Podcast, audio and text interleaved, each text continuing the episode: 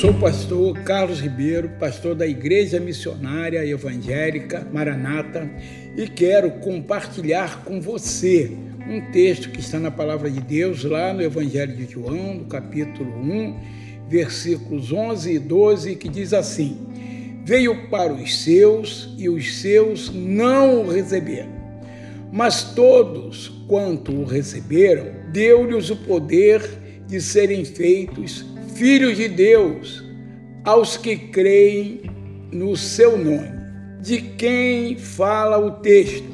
O texto fala de Jesus Cristo, que inicialmente veio para o povo judeu que o rejeitou.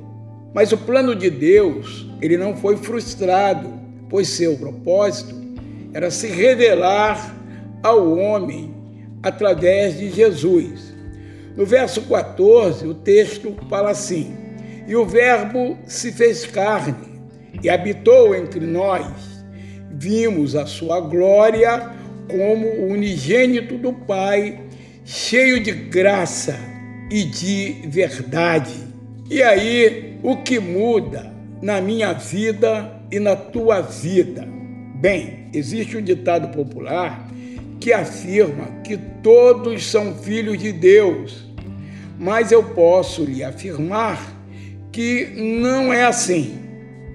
Todos nós somos criatura de Deus, mas o texto afirma que filho de Deus é quem crê em Jesus e entrega sua vida em suas mãos.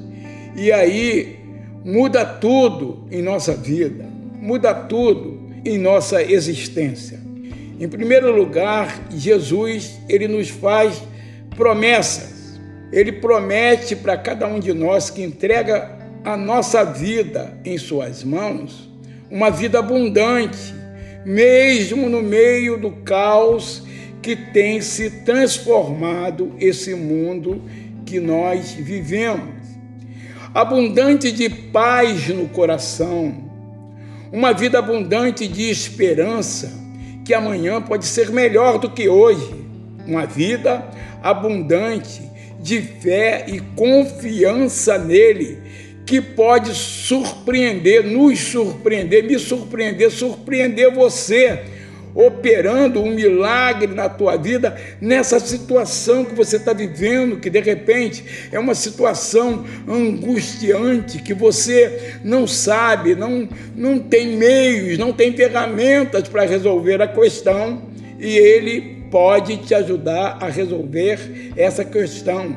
Uma vida abundante de alegria, depois de uma noite escura, depois da chuva fina, pois a palavra de Deus, ela afirma: o choro pode durar uma noite, mas a alegria ela vem pela manhã. E além de toda essa vida abundante, o Filho de Deus tem um nome, que é o seu escrito no livro da vida, e isso lhe garante a vida eterna.